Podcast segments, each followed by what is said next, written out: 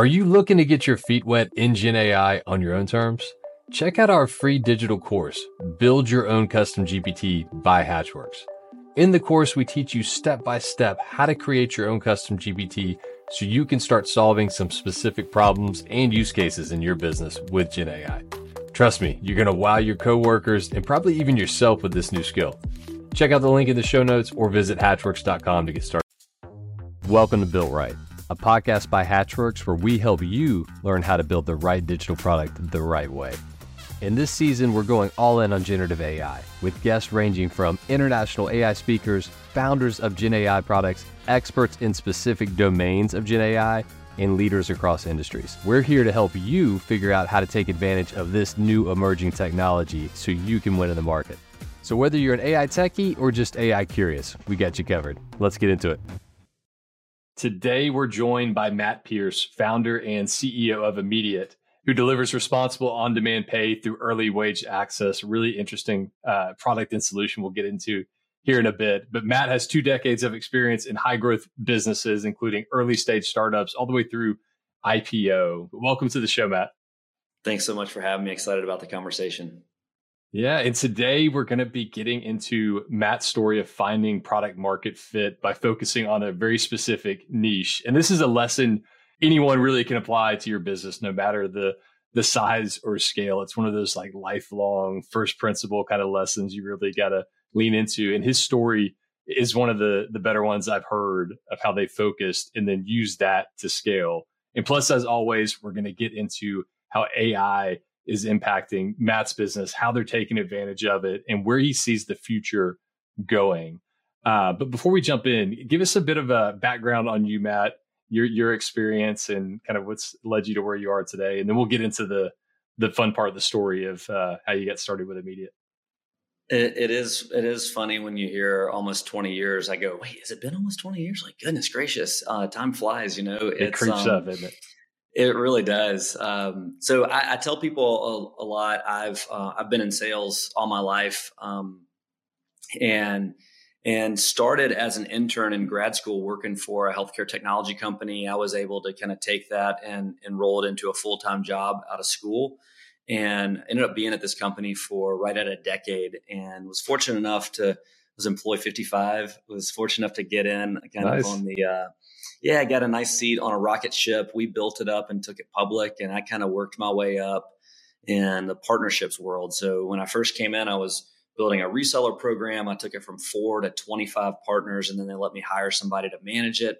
And then I moved on to build um, a, a, national lead gen program, which I built up from essentially nothing. I added 44 partners in the first year. We did five million in revenue in the first year there, and and then they let me hire somebody to manage that. And so I kind of kept just working my way out of jobs, right? I'd build something up and then I'd go, all right, I need somebody to manage what, you know, like essentially I need somebody to farm what I've, what I've gone out and, and gotten ready for us. And so uh, I ended up, I, I, guess they kind of at a certain point said, well, he's done, he's done every job in the, uh, in this, in this division. Let's just make him the head of it. And so I got a, I got a promotion to, to run in the business development team. And it was about the time that we, um, we were going public. And so we had a nice IPO in early 2012. And then Vista Equity Partners came along and acquired the business for about $650 million a year and a half later. And, and I got to hang around for about a year after that and really learned a lot about private equity backed companies. And, and it was interesting. I'll, I'll, I'll, share a little bit about this because it, it really helped frame uh, and, and shape a lot of who I am and the way that we've been building this business here is is when I started there, very little process, right? Super heavy on the culture. We, um, I mean, I'm, I'm, still some of my best friends are, are from there. I actually met my wife at this company. I mean, it was just like a really good culture of people who were waking up every day, rowing in the same direction. And, um, and you build and build and build. I think we were 850 employees when we sold and um, and learned a ton along the way. But what happens when private equity comes in, and, and, especially for us, they took us back private and then merged us with two of our competitors. And so you know you you you blink and wake up, and it's uh, oh hey we're 1,800 employees and we're in you know five different five different cities and trying to build relationships with a finance team and a legal team and and a field sales team and and take all that and then bundle it into a private equity playbook where there's very detailed structure. And so that culture shifted very quickly to process, right? And um, and and so I, I've I always kind of took that as a really solid lesson for blending culture and process, right? You don't want to be overly processed because then you kind of lose your culture. You want to be overly culture because overly focused on culture because then you kind of lose the process. And and I think as a company and organization grows, that's really the that's really the, the the thing that you have to go through that's that's going to help you get to that next level is how do I how do I keep culture intact? How do we make sure that things are still fun and exciting? But as we grow and scale and you go from, you know, like here at Immediate, go from me being the only salesperson to now we have eight, how do we make sure that they're all falling in line and, and, and, working the right process? And so that's something that I learned early on that I think has carried me through my, my career. Yeah, and it, you hit on an interesting point. I've I've been through some of this too. Well, the first thing for listeners, like step back and if you're if you're early in your career, uh, I think it's Marissa Mayer. It's like it doesn't matter what seat you get on the rocket ship, just go get a seat. Like that's a great way to accelerate your career. Um, great to have experience in both small and big companies, but like what Matt just went through, like you basically probably accelerated, you know, 20 years worth of a career probably in a, a five year period. 100%. Uh, Absolutely. But the one, the one piece you had on process and culture that was really interesting there uh, is we've had similar things with hatchworks when you're a startup and you're small and everybody knows everybody uh, it's easy. You know, you don't need all the process, but you start to hit these plateaus. Like as you were talking through that, I'm like, man, we've we've gone through these same things of you know getting to. I've heard of it in people numbers or revenue numbers. It's like you hit the million in revenue, kind of hits a plateau, hit about 10 million, 100 million. Uh, and there's these different pain points as you go and and grow. But it's kind of interesting to hear that that story as you as you go there. Uh, in the process piece, that'll be interesting. We'll get your take on that later as we start to get into AI and where does that fit in with automating some of these pieces and you know maybe it accelerates things even uh, 100% it, it, it it really does. Um, yeah. and i don't want to skip ahead but there's there's definitely some things that ai is bringing to the table that that is is helping organizations as they scale and kind of going through those processes. But um, just to round just to round that out i um, after i left there i i spent a few years uh, i spent two years at a company up in boston and a year out a company out in la and and and really uh, you know I, think that there's, you know, I guess like this, the mindset that comes from an entrepreneur is I, I knew in college that this is what I wanted to do. Obviously, had no clue what kind of company I was going to start. I, I felt like I was a natural born leader, and I felt like I, um, in some cases, I thought I might be unemployable. I've got opinions, and um, you know what I mean. And so there's there's this. It's like, a great track for entrepreneurship exactly. I just remember sitting yeah. in a class in college and being like, I just don't know if I want to work for somebody. And and we all work for somebody, right? But it's but it's also I knew that that's where I wanted to get, and so I was like, what what are the steps in the process that I could take? And so when I had that opportunity to join that company right out of college, or when I was still in grad school and then joined right out of college, I was like, this is a time for me to go in and lean in and learn. And so I, I, I was very deliberate about the the selection uh, that I made. I, I could have gone to work. I, matter of fact, I had a had a job offer right out of grad school to move to LA and get into the um, to get into the entertainment industry, like from an agent perspective, like be an agent in training. Which I think now about goodness gracious, how how different would my life be? You know, um, I went out there and did like a two week interview process and got the job offer, and it was going to be like uh, an agent in training for celebrity voiceover work. We're talking like 03, 04, when that was like just getting going. Like now you see, you know, you hear celebrities on all the advertisements. Back then that was kind of unheard of. And so it was a just different path. But I remember when I was going through the like the checklist, the pros and cons on that decision of, is this going to help me get closer to to starting a company and and being my own boss, or is this going to take me way out of my comfort zone and put me into a place where what if I really love this and I'm here the rest of my life? I'm, a, I'm like a, a, West Coaster the rest of my life. And I just, just didn't know if that's what I wanted. And obviously I, I for me, at least I made the right decision. And so I, I kind of was seeking that when I left um, I went and worked for this company in Boston, learned a good bit there, got to like really rebuild a growth organization, which is an important piece of the puzzle. And then I got picked up by a, a pre Series A company out on the West Coast. And in my mind, it was, all right, I'm going to go do this again, right? This is a pre Series A. I was employed like 25, good equity slug. And let me go, let me go build this thing. And this is going to be a big West Coast pop and um, and I just got burned out. I was traveling out there uh, every three weeks. I was traveling all over the country. It was kind of like a team, like a, a, team of one, and just got burned out. And uh, and about a year into it, we we parted ways. And um, and I kind of sat down and go, all right, like now's the time and I started doing growth, like growth consulting, just to see if I could find a place that I wanted to go really sink my teeth into starting a business, which led to starting immediate. So I know that's kind of like a little abbreviated, a little extended, but um, but it, it just kind of shows that that my my mindset from you know the early 2000s when I was in college was I'm going to start a business, period, right? And um, and and and even when when we had that exit. I, you know, I didn't go out and buy a flashy new car and and um, do all the things that sometimes people do when they when they make money. And it wasn't like it wasn't retire money, but it was uh, you know it was pay off your house money. Um, and and it was you know with, with some left over. And as opposed to me doing that, what I did was I put that money, I set it aside, and said this is the money I'm going to use to start a company one day and um, and so it was uh, it was uh, a lot of build up to where we are today to foundationalize and make sure that I was in the best place to succeed. Yeah, it's it's funny how serendipity plays into things in your I love hearing people's career journeys, but it's also putting putting yourself out there for the at bats. Like I look back when I first started, I I got my first job. Somebody put out on Facebook, and this is back in the day when Facebook was still you know the new thing with uh, just in college, and they said, "Hey, our company needs some interns," and I was like, "I don't have a job yet," so that led me down this like meandering path to where I am. But it's just, you know, it's so random how things kind of work out. But in the in the end, it makes perfect sense. So uh, love hearing those journeys. I prescribe to the um, the mindset that life doesn't happen to you; it happens for you.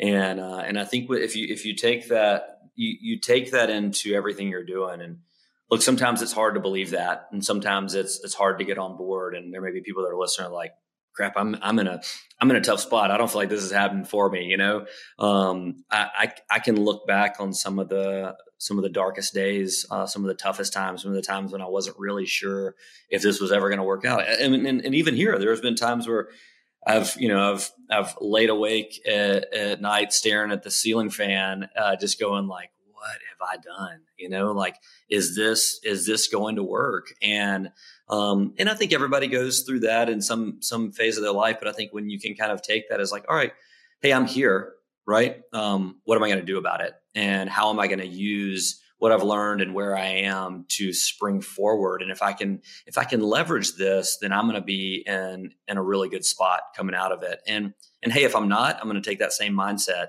Uh, your, your mindset can really can really play with you. You know, and um and i just think that there's there's so much power in being able to to shift your thinking and i know that that's uh I, I, I can I can sit here and say this because I've been practicing it and doing it for a long time. Um, and you know, my wife and I have this discussion sometimes where she'll be, you know, worried about something, upset about something. I go, just don't think about it. And she'll go, just don't think about it. Like that's just not an option. You know what I mean? And and yeah. and I do think that there's probably some like um, man versus woman in that where the compartmentalization, like guys uh, by and large do a really good job of that and women have a tougher time to to to to, to compartmentalize things. Um, but I'm, I'm thinking less about compartmentalizing and more about like what is me worrying about this going to do to make it better versus me like going into action right like, so as opposed to thinking about all the things that are going bad, I, I think a lot about like, you got to think about solutions, like think about the solution to the problem, not, not just fester on the problem. And, and I think that that's one of the things that just like through my career has helped, has helped me and guided me to where I am. Um, and still use pretty frequently. So, yeah, it's, it's what's in the span of your control uh, to a certain extent. And then it's that unlock you mentioned there. Like when you're going through the pain, just realize that that's going to be something that's making you stronger you're going to look back on like I, I, look back when we went through covid you know it just seemed crazy for like specifically for our company and Hatchworks, but we learned so much through that experience as a company that now when we hit a a speed bump or a roadblock, it's like, okay, we've, we've done this before. You know, we've been through this. Um, and it's like building muscle, uh, to, a, to a certain extent. Right. Uh, but I want to ask you, like, get to kind of a philosophical question here. What, what's your definition of product market fit? And then let's get into kind of the early days of immediate and how you found that. Yeah, it's um, it's uh, it, you know, it's um, to define it is um, is hard uh, to me at least because I think every every company, every platform, uh, every product are going to have a little bit of different different um, way of looking at it. You know, we're for us as an organization. I felt like we got to product market fit when when we started selling to people that we didn't know. It, it, you know the, the first the first few customers was like oh you know well uh, hey, my brother runs a, my brother runs a company and he's got 25 employees. Like, let's go get them. Like, oh, hey, friends I'm, and family you know, the, stage, right? right, exactly. I, I, mean, I was the one of our first customers was the coffee shop that I was working out of because I was working there every day. My wife tells me I'm too loud and I can't work from home, and so so I would go I would go to one coffee shop in the morning. I'd come home, I'd have lunch with her, and then I'd go to another coffee shop in the afternoon, and um and so uh, this one got in there one day and they were like, "You're here like every day. What are you What are you doing?" And I was just like, "Hey, sales pitch time," you know. And so I still knew them, right? There was that. So I I felt like when we kind of got over that hump, and I would say probably more so, not even just the one time because lightning can strike. When we got to a place where we could sell people that we didn't know um, uh, on a repeatable in a repeatable way, right? And that was when it started to click. And it took us post Post first customer, I'd say it probably took us um, seven or eight months to get to a place where we were really selling people we didn't know. Um, and and that's so that for us at least that's where I felt product market fit kind of started com- coming into play where we felt really it's like all right we've built something that works and that people will buy and that people will use. Um, so now we're good. Let's see how we can pour gas on the fire and repeat what we've been doing. Yeah I like that definition. I've never heard of it uh, told in that way, but it's almost like a test, a litmus test of okay, are there people outside of my immediate circle uh, interested in in buying this? That's a that's a great test. That's I like that. I've never heard of it referred to in yeah, and way. the flip side, if if if you can't sell your friends and families, you're you're probably going to have a tough time selling strangers. Yeah. You know what I mean? And so um, so that that felt like a pretty good place for us. Cool. It so take us down like any kind of early um, like what was that journey like in the early days to start getting to scale? Any any kind of anecdotes or interesting stories along the way? Yeah my um my er, my early sales stories are some of my some of my favorite um just because you've got to be scrappy right? Um you don't have referenceability. We used to we used to laugh um our cto and i because people would ask for references early on and they'd say you know can can we talk to uh senior living company that's on ADP that's you know over a thousand employees. And I would go let me let me see if I can let me see if I can pull together a reference for you. And I'd I'd go back and I'd look at my spreadsheet and I go we have seven customers and the largest is 140 employees and none of them are on ADP and so I would go I would I would send an email and I would say still working on the ref the ADP specific reference but I, fa- I found you one that's senior living and I'd like for you to talk to so and so, right? And then I would just keep my fingers crossed that that would go well enough that they would come back and say, you know, I don't need the ADP specific reference, you know? And so, um, so you do have to do things that are a, a little, a little scrappy early on. For us, we, we really made a decision that we were going to focus in um, healthcare initially, and then um, also try to focus on kind of quick service and fast food restaurants. Largely because the the solution that we offer it's a it's a voluntary financial wellness benefit. It's, you mentioned at the beginning, but it essentially allows employees the ability to get their to access their pay in between paydays. So something unexpected happens, I don't have to turn to run up credit card debt, writing bad check, title, payday loan, et cetera. Right? I can go in and say, hey, I've already earned money. I can access a portion of that and we do it for free to an immediate card or a, a three dollar transaction fee to um, to their own bank issued debit card or, or bank account. And so, all this to say, we looked and said, we believe that primary users of this will be making less than, call it $30 an hour. So, where are companies with a high volume of people making less than $30 an hour? And that's typically like healthcare is in senior living and, and, and like home health, home care, and uh, physician practices. And then obviously fast food. We see it all the time, right? You'll, you'll drive down the road and you'll see a billboard that says, you know, now hiring starting at 16 bucks an hour, 18 bucks an hour. And so we're like, all right, let's go do that. And so I actually had these little cards made. Um, I might have one in my, my desk here. Um, I do, but this under a pile of stuff, and I don't want to shuffle around. But I had these little cards made that um, that said uh, had a QR code on the back that went straight to our website, and um, on the front it said you worked today why wait to get paid? And um, oh, there you go. I got the marketing the copy going I like it. Right. Yep. And and this was when I was I was the only marketing guy, and I'm going like I think this goes well, you know. And and um and so I came up with this um this tagline that was like our first tagline. It was your pay your way, and there was a QR code on the back. And so I would hand those out. I would I would go through the drive through and I would say, um, hey, do you mind me asking you a really personal question? And people hear hear that and they think like, what is a really personal question? And they go, um, you know, sometimes people be like, I don't think so. And but by and large, people go, yeah, no, you know, they're handing me my food, and I go, what? How how often do you get paid? And they say, oh, oh, you know, and then then they're like a little the defensive nature goes away because like that's not that personal. Personal. They didn't ask me how much I get paid. They just said how how often. And so most of them go, you know, I get paid every other Friday or every Friday or whatever. And I go, do you have the ability to get paid in between paydays? And and most of the time they would say, no, we don't. And I go, wouldn't it be cool if you could access your own money? They yeah. And I go, I got a solution for that. And I give them like a, you know, it, it helped me to tighten up this like 20 second elevator pitch, right? Like, hey, we got a platform that allows you that, that, connects to your time tracking system and lets you get paid in between paydays for a nominal transaction fee. Would you give that to your boss? And we used that. We kept doing that. We were doing that over and over and over and over and over again.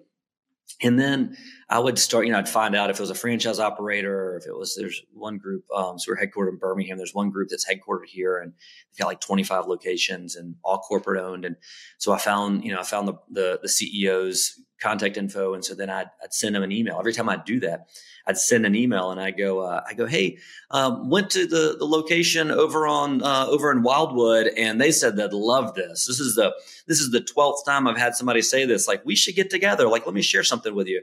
And um, and so finally, uh, he gave me a call, and we got on the call, and he goes. I've been hearing about this from all the managers at the stores that there's some guy who's dropping cards off in the drive-through, you know, and and so um, I was like, well, I'll tell you what, like, right, you got to stick with it. And I said, tell you what, give me a, give me an opportunity to share this whole presentation with you. And if it doesn't work out, I won't drop off any more cards at your your locations. He goes, all right, cool, let's do it, right? And so hmm. uh, they end up becoming a customer. They've got about a thousand employees. They have forty four percent enrollment. Like our average enrollment is anywhere from fifteen to twenty five. They're at forty four percent enrollment, and, and the reason for that is because there's so many people that are kind of in that that target market. Like right, they're they're in that pay band where we see a lot of a lot of success, and so so that was that one of the core values of our company is uh, which at the time we didn't have them you know i kind of came up with them as we went and then formalized them one of one of our core values is tenacity right? Like we're going to keep doing it. We're going to keep chipping away. We're going to work hard. And um, because i believe that in the long in the long run just being tenacious is is what's going to get you over the hump. And um, and so we we did that with groups like uh, like that fast food chain. We've done some we've done some other pretty creative things, but I, I, I really it's funny because when you're in those days, you, you can't savor it as much as you'd like because you're kind of sitting there going like, you know, it's a little bit of like um, kill or be killed. You you've got to you know you've you've got to get some deals done because you've got a finite amount of money. I, I think at that point we had raised maybe a million million and a half dollars or something, and and we were you know burning a decent bit of cash and I'm I'm just out there going like, "Oh, we got to win." Like, "All right, you you small you know, micro celebration and then you move on to the next one and and I, I don't feel like I got to savor that as much in in those days how pivotal those early wins were and and and still are to the company. Um, and so I, I think now as you continue to grow and scale and you start putting a team in place, it it helps me to remember that like, hey, you know, later today, me and one of our uh, our sales guys have a meeting with a with a 9,000 employee company and they sign up, it's going to be a big win. Like, let's pause and celebrate that, you know? Um, so those are some good learnings along the way. Yeah. So for the, the listeners, two, two key pieces to take away from what Matt just walked through. The first one is focusing on a specific niche in customer base. He mentioned healthcare and then fast food. He had a very specific target versus 15 different targets, spray and pray and not get anywhere. And then second, I love this this approach is kind of the the bottoms up user led growth, you know, starting with the people. Kind of you you see companies like uh, Slack and others very similar approach. You know, if you just went to the CEO directly, kept pounding on his door, you probably wouldn't have got anywhere. So you almost got this like social proof from the bottom. So two really key things to to think about and apply to whatever you're doing uh, there. But let's let's shift now to the AI uh, conversation. So, a couple of places we could take this. I'd love to hear uh, how this is a either impacting your business or how you're looking to take advantage of it. The first two pieces, and then we'll get into kind of where you think this is going to go into the future as this starts to evolve because things are evolving rapidly right now. Right. It's it's interesting.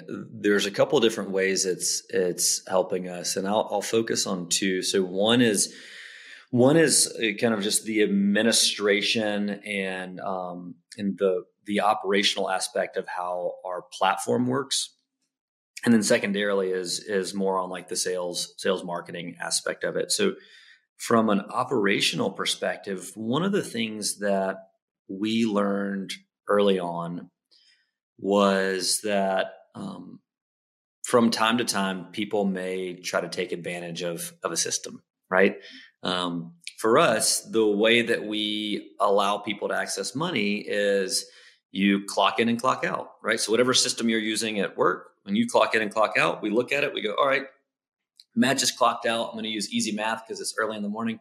Um, Matt just clocked out a 10 hour shift and he makes 20 bucks an hour. You just earned 200 bucks, right?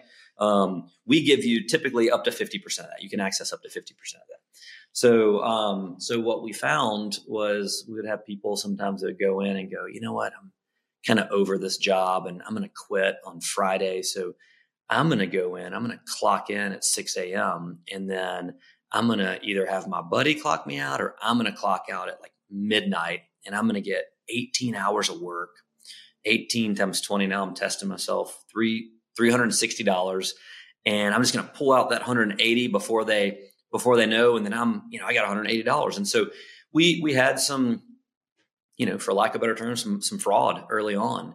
And um, we had to figure out how to fix that right? Um, it, it, when when you're small those those uh, while it while it hurt you know i'd be like oh we had to give up $225 you know like I, like now we're you know we're processing millions and millions and millions of dollars every month and um and so i'm you know it, the it's a lot bigger we got to figure out those things when it's small and so what we did was um our cto and his team went in and and said what if we started to leverage ai to create a running 60 day average for every employee based off of their employee ID on what their average workday looks like. And then let's create this matrix inside the system that says if Matt typically works a six hour shift, and all of a sudden one day he comes in and clocks out a 15 hour shift. Well that's greater than whatever the the um, the delta is right? I think we would, usually put like a 20 or 25 percent cap. And so if if it's typically a six hour shift and you clock out a 15 hour shift, what we would do is we, we, leverage that AI to go, hey, we, we recognize this is out of the ordinary. We're going to flag that and not give you access to that money until it's either approved by your manager or cleaned up in the system. We, what we would always default to is, hey, this is well beyond your average workday. We assume this is a mistake. If it's not, can you get your uh, your manager to approve it right and so what do we do we saw fraud drop i mean it was like you know dropped like a lead balloon it was beautiful and so we leveraged and I we started doing that three years ago. Um, and so we started leveraging ai for operational things like that pretty pretty early on.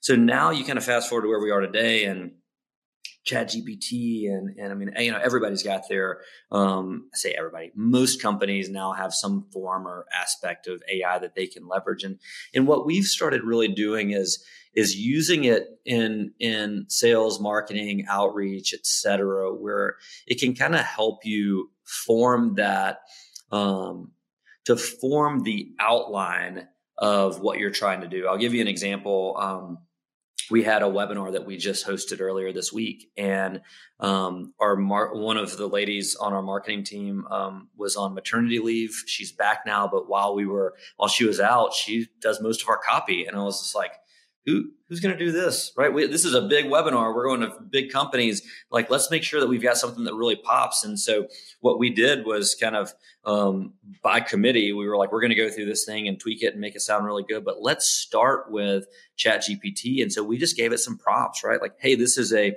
webinar for earned wage access. Here's the title of it. Here's who's going to be participating. Um, here's the tone. Here's some of the details we want to get across. And here's the reason that people should join. And it you know, in minutes, seconds. It outputs like a really good framework that we could then go in. So as opposed to us spending an hour, 90 minutes kind of formulating all this, we took the framework and then we tweaked it and adjusted and made it like really tight and added in some of our own stats and things like that.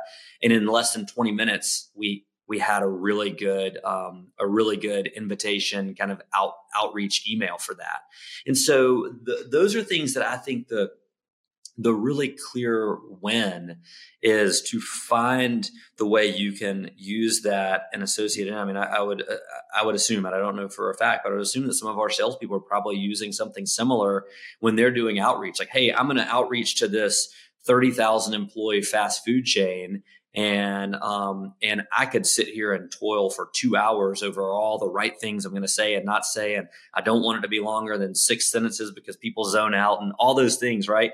And you could drop it in and go here. Now I've got now I've got a, a formula, and I'm going to go in and kind of kind of tweak it. So th- those are the places that we're we're really using it today, and where we're seeing um, pretty impactful value from it. Yeah, and you're doing it the right way. And we we talk to clients, it's identify of your existing processes you know where are the most mundane the most repetitive or the most painful? It's like those three things. Start there because it, it is with any change it takes time for people to process and adapt to it. But if you can get a quick win and that fraud example is amazing you almost unlock a piece in in your team's brain of like wow this this thing actually is pretty powerful, pretty capable. And then they start thinking of other use cases that may be other existing processes, or it may be something uh, wholly, you know, new altogether, right? So that's that's such a great place to start. And we're doing something similar at at Hatchworks. We call it our generative driven development. And the unique thing, like your copy example, was great, but what what is code?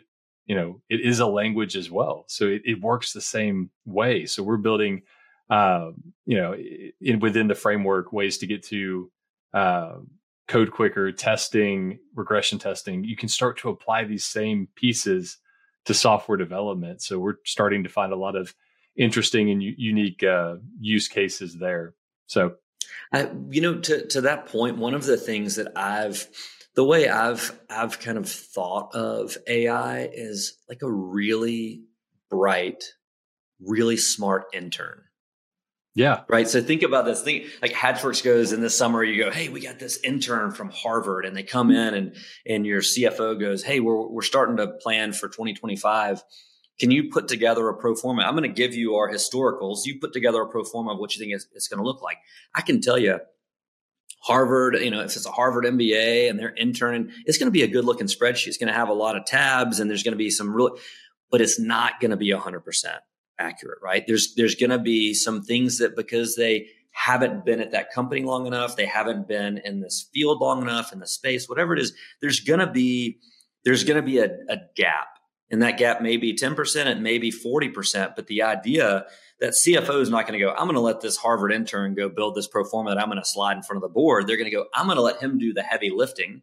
And then I'm going to pull it in and I'm going to go, all right, let me take this and tweak it and adjust it. And that's the way I kind of think of AI with a lot of these, a lot of these processes like that, like what you just talked about and what I talked about from a sales perspective is let's allow our team to leverage AI to give us the framework and then let's take that and then let's make it let's let's let's make the tone us. Let's make the let's add the data points in there. Let's get it the rest of the way. And and if we do that that that becomes operating with more efficiency which means we can touch more people we can touch more companies we can get more uh, more content out things of that nature yeah yeah it's it's so there's two points i completely agree with you on there's one i disagree with you on there uh, so I think it's more than an intern. I would almost equate it to, you know, uh, based on the persona you give it, right? PhD, multiple degrees, whatever. Yeah, fair but point. the piece yep. I agree with, though, whether it's an intern or somebody highly skilled, if you put them in your organization, they're not going to add a ton of value if they don't have the context. And the the third point you mentioned that is critical, and this is where I think some people get stuck is they'll start with something generic and they get something generic out. The data, um, whether it's how you're prompting or whether it's like if you're getting more advanced, the data you're leveraging within the GPT or whatever tool you're using, that's where it starts to really unlock some things. It's almost like you're giving it that central brain that's unique to your organization, your situation, whatever it is. Uh, but that's where it starts to get really interesting. But if you if you're not applying that core piece of it, the context, the data, you know, it's it's it's cool. It's kind of like a magic trick, but is it adding real value? So there's um, interesting piece there. So in the future, last point I'll ask you, where, where do you think this goes? Like, I mean, if you look back to like 2022 to where we are now, there's been so much advancement. Where, where do you see this going? Whether it's how it impacts the labor market or just broader economy or smaller use case, anything that kind of sticks out in your head with where this potentially goes? It's it's hard for me to like like to to put a thought out there about where it goes. But but what I can say is that if you're not leveraging it, you're missing out right? And i think every company is going to find ways that you can you can tighten up processes you can create more efficiencies. You know of course like when when we started when we started leveraging ai for our our time tracking validation like there were some people here that were kind of like wait it it did that? Like how's is my job safe? Like you know am are you going to now are you going to take those you know like support for instance? They go are you going to take our top 10 support tickets and then replace me with that? And, and the answer was, no, we're not. But hey, you know what? We are gonna if if we do have our top ten support tickets, and and some like some of ours, our, our, number one support ticket is, I need a new activation code. Our activation codes time out after like thirty days, and so if you don't enroll in the first thirty days, and then you decide, you know, whatever, six weeks later you have an unexpected event, well, that's a really easy one to leverage AI on. And quite frankly, if I'm a support, if I'm a support rep, I'm going to go, I don't want to log into the system, click generate new new activation code, and so that's just a mundane task, like you said, right? And so to me, it's as it continues to grow and evolve. It's not necessarily that we're going to go in and go, at least for us, right? We're not going to go in and go, all right, well now we can take our, our support team of whatever eight people down to uh, down to six because we've replaced all this. We're going to go, hey, we're going to keep growing. And so now, as opposed to having to have an, a new support rep for every 30,000 employees, we can do it for every 50,000 employees. Well, what does that do to the company? It creates a, a, a, more profitable business, right? It enhances our, our gross profit margins. And so I think that that's, that's the, the way that as a business owner, not even a business owner, as, as a person in the business world, if you can figure out ways that you can leverage AI to create broad efficiencies for what you do in your day in and day out responsibilities, if you can do that, you're going to get ahead. Right. And so I think that's what's going to happen in the future is you're going to see um, the companies and individuals who leverage it move forward more quickly. Uh, and you're going to see the laggards just kind of starting to fall behind. And so I, I, do think it's obviously it's here to stay. I do think that there's a ton of value that comes from it. And I think the people that are thinking about like, oh gosh, it's going to take over the world, like that stuff is so, that stuff is so like far off. Uh, in my opinion, but w- what it is is, and, and, and hey, maybe you're right. But if that happens 30 years from now, let's try to make the most of it for the next 30 years because it's here and it's not going anywhere. You know what I mean? Um, so I do feel like that's that's kind of the, the, the best I can give you on that. I'm I'm not smart enough to tell you where I think it's going to go, but I am smart enough to tell you that I think that the people who are leveraging it are going to get ahead. Yeah, but the most important piece you hit on, and it ties into where we started, right? It's kind of that entrepreneurship piece of it. Just just start playing around with these tools. I can't stress that enough. Um, so many individuals and even companies are like, oh, we got to figure out our governance. We got to go hire the the fancy like you know data scientist person to lead this. It's like no, just empower your people to start um, em- empower and get them excited about it to just start using it. Uh, that that's the key piece, and then let let just natural uh, the natural learning start to evolve from there. In one one quote I've heard, it was from a friend. He doesn't know where it came from. I got to find out so I can properly attribute it. But he said AI will change your life whether you embrace it or reject it. Right? It's it, you know so it's kind of your which side are you going to be on? Are you um, kind of riding this this train in a positive way, or you know is it impacting you um, in a negative way? And I think to your point, we'll we'll see how how far it goes. Uh, been a really good insight there. But Matt, this has been awesome having you on the Built Right podcast. Where can people find either you or more details about Immediate? So uh, learn more about Immediate on our website. It's joinimmediate.com. Um, there's um, tons of content on there, and we've got it broken down for employees and for employers. We are a benefit, so you have to go through your um, employer if you want to offer this. But uh, joinimmediate.com is a great place to find. And then I'm I'm pretty active on LinkedIn, so um, you can search me on there. Just throw a Matt Pierce Immediate, and I'll pop up. And and so um, happy to connect with anybody who listens and and uh, wants to follow along on the journey. Great, thanks, Matt. Absolutely, thanks for having me. Thanks for listening to Built Right. If you enjoy the show, give us a follow or subscribe on your favorite podcast platform. And don't forget to leave us a review. For more info on Built Right, visit us at hatchworksbuiltright.com. As Gen AI reshapes industries, understanding and leveraging its capabilities is no longer an option, it's a necessity. And that's exactly why at Hatchworks we developed our Gen AI Innovation Workshop. In this workshop, we immerse you into a full day of learning, hands-on ideation, and building. We hit foundational concepts and show you how they relate to your domain. Then we develop actual use cases for your business and your industry. And we even build a custom GPT based on the use cases we define. Check out the link in the show notes or visit hatchworks.com to get started today.